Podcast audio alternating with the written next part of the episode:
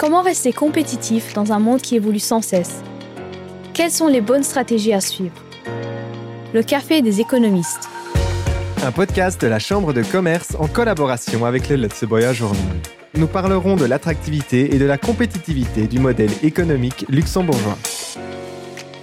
Le Luxembourg, avec sa prospérité et sa stabilité politique en période d'incertitude, est un pays attrayant.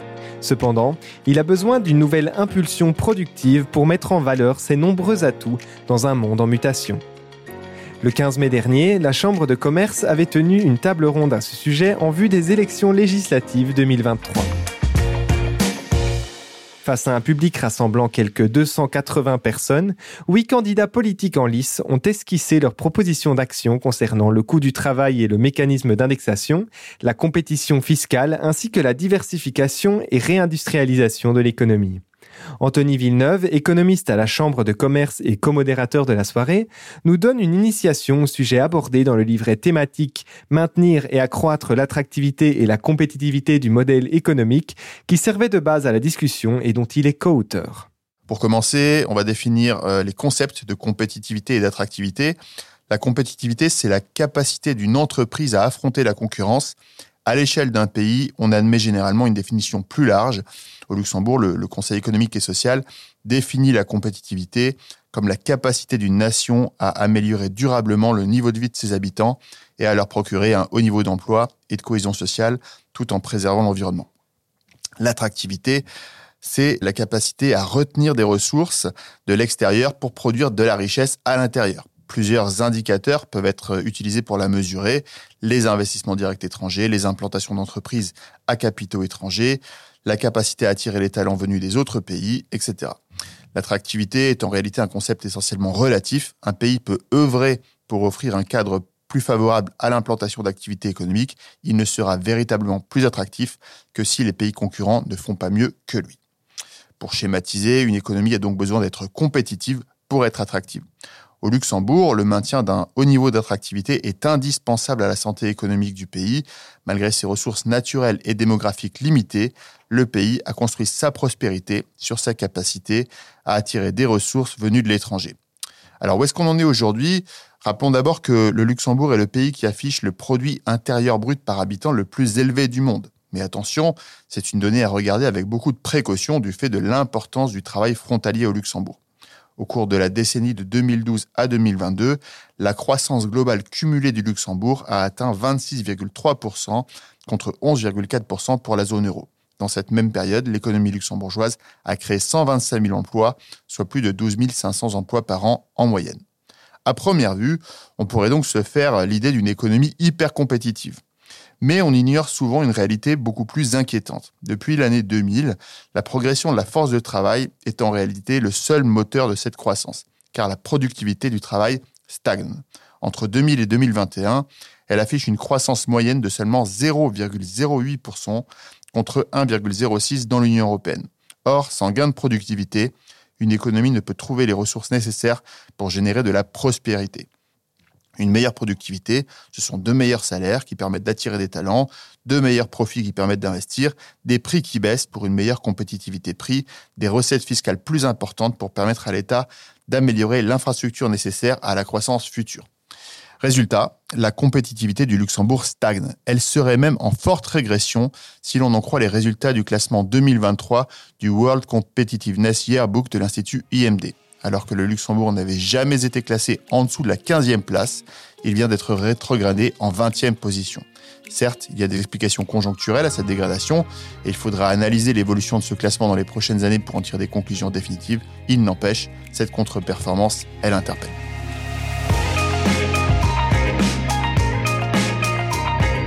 Le directeur général de la Chambre de commerce, Carlotte Helen, a donné le ton des réflexions de la soirée dans son mot d'introduction. Un des thèmes majeurs a porté sur le coût du travail qui constitue aujourd'hui le principal frein à la compétitivité. Si plusieurs candidats ont fait savoir que l'indexation faisait partie de la solution pour combattre l'inflation et la baisse du pouvoir d'achat, le caractère inégalitaire du système a été mis en avant. L'indexation a évidemment aussi des vertus, ne nions pas, et c'est la raison pour laquelle la Chambre de commerce euh, ne propose pas son abolition, mais une évolution, une réforme du système autour de trois piliers cumulatifs donc une seule indexation par année, Deuxièmement, une indexation plafonnée à partir de 1,5 fois le salaire médian, ce qui arrive à 5 300 bruts, jusqu'à 4 fois le salaire médian, et ensuite dégressif. Et le troisième pilier, c'est effectivement la création d'un panier durable qui servirait de base à l'indexation. Si on ne change rien, chaque nouvelle tranche indiciaire contribuera encore davantage à nourrir l'inflation, à freiner l'emploi et à réduire l'investissement. Suite à cela, la voie était libre pour des échanges animés. Les PME, donc les entreprises qui ont moins de 250 salariés, contribuent à 66% à la valeur ajoutée. Lax Dallas, ministre des classes moyennes et du tourisme, ainsi que président et candidat du DP, ne partageait pas l'opinion selon laquelle il fallait apporter des modifications à l'index. Bon, il faut dire que toutes les entreprises ne sont pas pareilles. Les entreprises du commerce, par exemple, profitent aussi euh, de l'augmentation des salaires. Si les gens ont encore assez d'argent dans la poche, ils profitent pour aller euh, manger, pour euh, profiter dans le dans le commerce de, de l'oreca. Donc évidemment, d'un côté, c'est une question de la compétitivité, de l'autre côté, c'est aussi une question d'avantage pour certaines branches du commerce. Donc on a vu au niveau de, de la tripartite que par exemple, la prévisibilité est un point très important pour les entreprises, ce qui a été trouvé en accord euh, au sein de la tripartite, garant de la paix sociale au Luxembourg. Tommy Klein, candidat du Pirate Party, a cité une étude selon laquelle 50% de l'électorat serait d'avis que notre société est injuste. Il a argumenté qu'il ne fallait donc en aucun cas toucher au salaire dans le secteur privé. La piste de la charge patronale est une piste à réfléchir. Par exemple, diminuer la charge patronale pour les jeunes décrocheurs pour augmenter le taux d'emploi dans ces tranches d'âge. Également, les personnes de 49 ans et plus qui ont vraiment du mal à retrouver, à avoir accès au marché de travail. Il y a d'autres pistes, comme par exemple de réfléchir sur le panier. Il n'est plus possible qu'un panier qui va déclencher l'indexation inclue toujours des éléments, par exemple comme des énergies fossiles, qui vont inciter un comportement qui est justement contraire à nos objectifs qu'on a comme pays. Changement de perspective avec le candidat de Focus, Frank Angel, qui suggérait que l'un des défis majeurs de l'économie se trouve ailleurs. Juste pour vous dire, on tourne actuellement à au moins un milliard de déficit structurel par an sur un budget de dépenses de 27 milliards. Rien qu'une adaptation du barème de l'imposition des personnes physiques, je ne dis rien des sociétés, à l'inflation coûterait la bagatelle de 600 millions par an. Un allègement fiscal en dessus de ça coûterait probablement l'autre bagatelle d'un milliard additionnel, ce qui nous ferait un déficit structurel de l'État de 2 milliards et demi, ce qui ferait 10% des dépenses. Et jusque-là, tout le monde est d'accord et personne ne nous a dit où trouver les sous pour financer cela, à moins de vouloir faire des épargnes. Je vous dis, ce n'est pas en rétablissant 40 millions de rentrées de billets sur les transports publics que vous allez compenser 2 milliards et demi. Un constat après les discussions était que chaque politicien a ses propres priorités. Le facteur compétitivité devrait revenir à la une des discussions. C'est le souhait exprimé par Luc Frieden, candidat du CSV. Mais lui aussi a abordé la question des finances publiques. Ce que le gouvernement a fait, c'est que pendant la crise, il a dépensé énormément d'argent, que je comprends, c'est une réponse euh, de court terme à la crise, mais qui n'enlève pas les déficiences structurelles majeures de l'économie luxembourgeoise. Et cet argent a été dépensé, la dette a continuellement augmenté, donc cet argent ne sera plus disponible pour faire la même chose dans les années à venir. Et donc, il faut en tirer la conclusion qu'il faut améliorer la compétitivité. Euh, parce qu'il faut éviter trop d'outsourcing. Si cet outsourcing est à Luxembourg, comme l'exemple d'Ariap, ça va. Mais si cet outsourcing, pour des raisons de compétitivité, se fait en dehors des frontières du pays, euh, le Luxembourg est perdant. Et ça, il faut absolument éviter.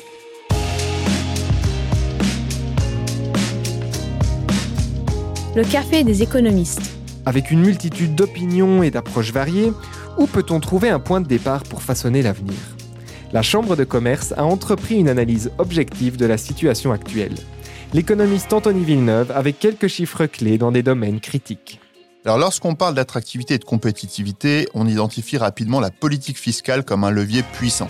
C'est d'ailleurs ce que montrent les derniers résultats de notre baromètre de l'économie. Longtemps, le Luxembourg a su tirer son épingle du jeu en matière de fiscalité. Mais la compétition fiscale s'est durcie ces dernières années. Selon les CDE, entre 2000 et 2022, le taux d'impôt sur les sociétés a diminué dans 97 juridictions à travers le monde. Il est resté stable dans 14 pays et n'a augmenté que dans 6 autres. Au cours de ces 22 années, le taux légal moyen dans les pays de l'OCDE a diminué de 8,1 points, passant de 28,1% en 2000 à 20% en 2022. Avec un taux légal d'imposition sur les sociétés d'environ 25%, le Luxembourg se situe donc aujourd'hui nettement au-dessus de la moyenne des pays de l'OCDE, mais aussi au-dessus de la médiane européenne. L'écart est notamment très important avec certains concurrents directs comme l'Irlande, qui affiche un taux d'imposition deux fois inférieur à 12,5%. La compétitivité fiscale du pays est notamment très importante pour les acteurs de la place financière, qui opèrent sur des marchés internationaux. La place demeure le principal secteur économique du Luxembourg. Selon une étude réalisée par Luxembourg for Finance et Deloitte en 2021, 64 500 salariés travaillent dans le secteur financier mais le poids de la place financière sur l'emploi total atteindrait en réalité 135 500 postes, si l'on en croit les projections réalisées par la Fondation IDEA. Cela représente près de 30% des emplois du pays, c'est dire combien l'économie est dépendante de la santé de la place financière.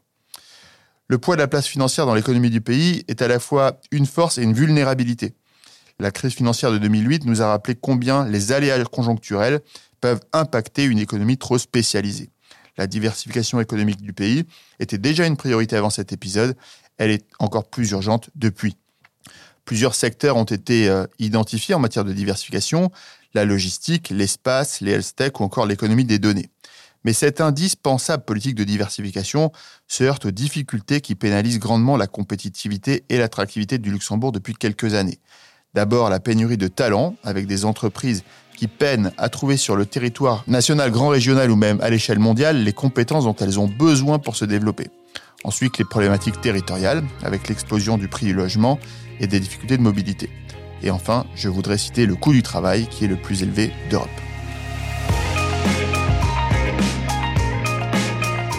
Il y a toujours deux perspectives, celle des employeurs et celle des employés. Le candidat de Daylenk, David Wagner, n'a pas caché sa position qui penche en faveur du deuxième camp. Selon lui, il devient de plus en plus difficile de subsister au Luxembourg avec le salaire minimum, même qualifié. N'oubliez pas non plus que le salaire minimum au Luxembourg, c'est un salaire minimum en fait qui est en dessous du seuil de pauvreté. On ne peut pas vivre avec le salaire minimum au Luxembourg. C'est-à-dire, d'une certaine manière, je sais qu'il y a des difficultés pour euh, les chefs d'entreprise, entrepreneurs, entrepreneuses, patrons, je ne sais pas comment appeler. Ça dépend aussi, est-ce que vous détenez du capital ou est-ce que vous êtes des grands cadres Ce n'est pas la même chose, je sais faire la différence aussi. Mais il faut quand même aussi imaginer, si on parle de compétitivité, que d'une certaine manière, si toutes les personnes qui gagnaient le salaire minimum au Luxembourg devaient vivre au Luxembourg, puisque beaucoup d'entre elles ne vivent pas au Luxembourg, elles ne peuvent pas se le permettre dans quelle situation serions-nous encore, puisqu'elles ne peuvent pas se payer un loyer, etc. Le coût de la vie est trop cher? Fernand Cartaisa de l'ADR, quant à lui, a affirmé que l'inflation représentait un symptôme et qu'il faudrait s'attaquer aux problèmes sous-jacents. Actuellement, le Luxembourg serait de manière générale un pays en inertie. Il a entre autres parlé de la transition énergétique. Les énergies renouvelables contribuent environ à 15% du courant électrique et à 1 ou 2% maximum de la consommation d'énergie totale du pays. Il faut garder cela à l'esprit, donc nous ne pourrons pas remplacer, même pas à moyen terme ou à long terme, l'énergie fossile par des énergies renouvelables. Donc c'est une contribution, nous pouvons aller dans ce sens, mais cette voie ne nous donnera pas l'indépendance. Et il faut également changer de mentalité, c'est notre conviction en ce qui concerne l'énergie nucléaire. Elle doit faire partie du mix énergétique que nous acceptons. Tous les pays le font. Donc, je crois que nous devons également changer de mentalité et ne pas rester dans des raisonnements qui datent dans les années, des années 70 du siècle passé. Le candidat de a une vision totalement différente des opportunités et des risques pour le Luxembourg.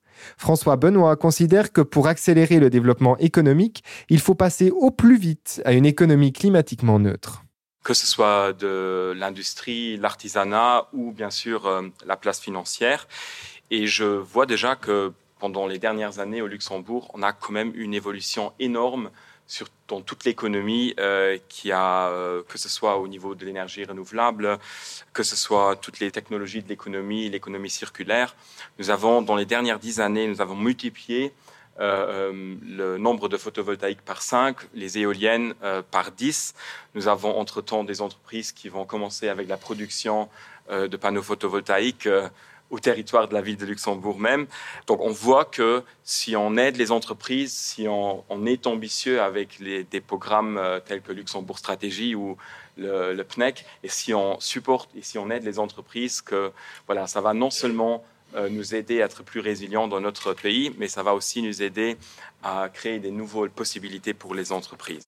Technologie, recherche, développement, des mots-clés tendances que Franz Fayot, ministre de l'économie, de la coopération et de l'action humanitaire, ainsi que candidat à l'SAP, a lui aussi employé. Euh, je reviens des États-Unis. Euh, j'étais en visite de travail sur la côte ouest, euh, où j'étais notamment visité Nvidia.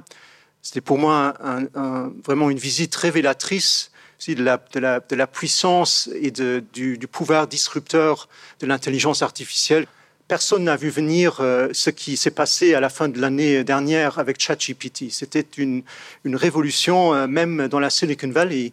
Euh, et je peux vous dire que les exemples que j'ai vus chez Nvidia, mais aussi dans d'autres entreprises, sont, sont à, mon sens, vraiment la nouvelle révolution industrielle qu'on va voir très fortement dans les prochains mois en tant que Luxembourg, on est dans les 20% euh, mondiaux à avoir une capacité de high performance computing, à assister nos entreprises dans la mise en place de l'intelligence artificielle au sein de, euh, de leurs entreprises, combiné avec ce que nous faisons en termes d'économie de données, avec la plateforme nationale euh, de, de données qu'on a créée. C'est ça, qui, justement, qui est notre investissement dans la compétitivité de nos entreprises.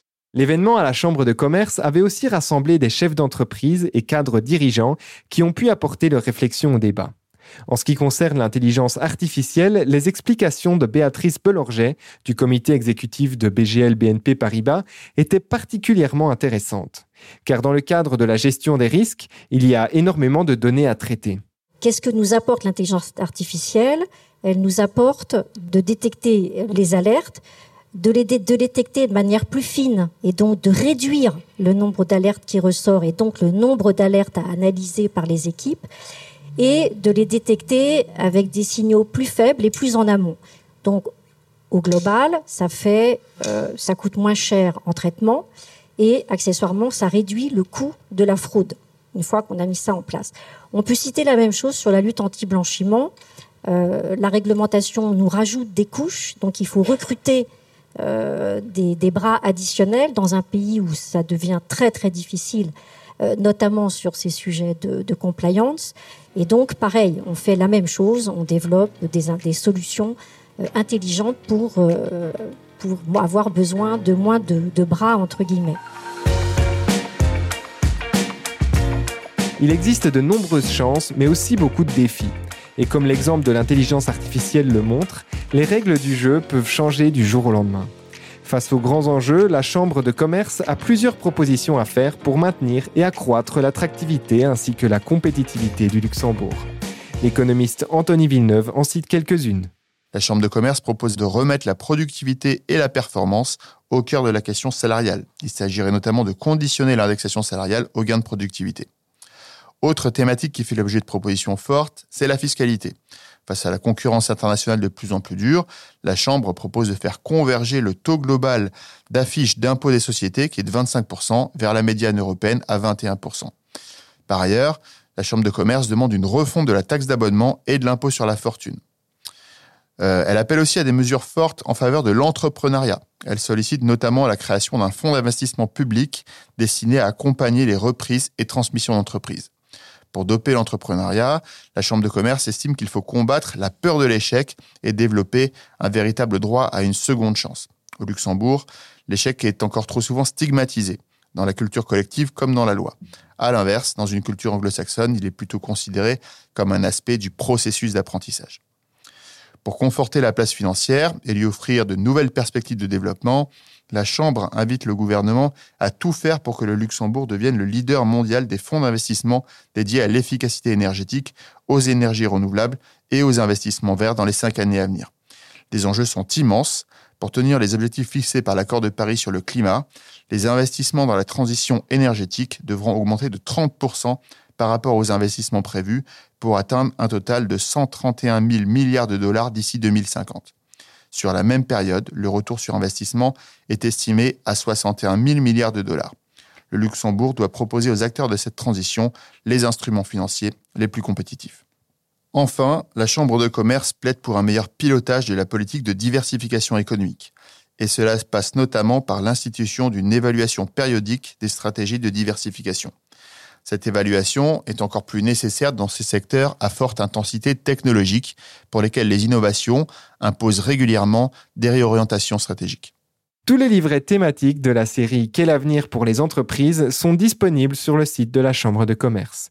Si vous voulez nous faire part de la situation dans votre entreprise, vous pouvez nous contacter par email à l'adresse eco.cc.lu. Le prochain épisode sera consacré au logement et à la mobilité. N'oubliez pas de vous abonner au podcast sur la plateforme de votre choix. Le Café des économistes, un podcast de la Chambre de commerce en collaboration avec le Lutzeburg Journal.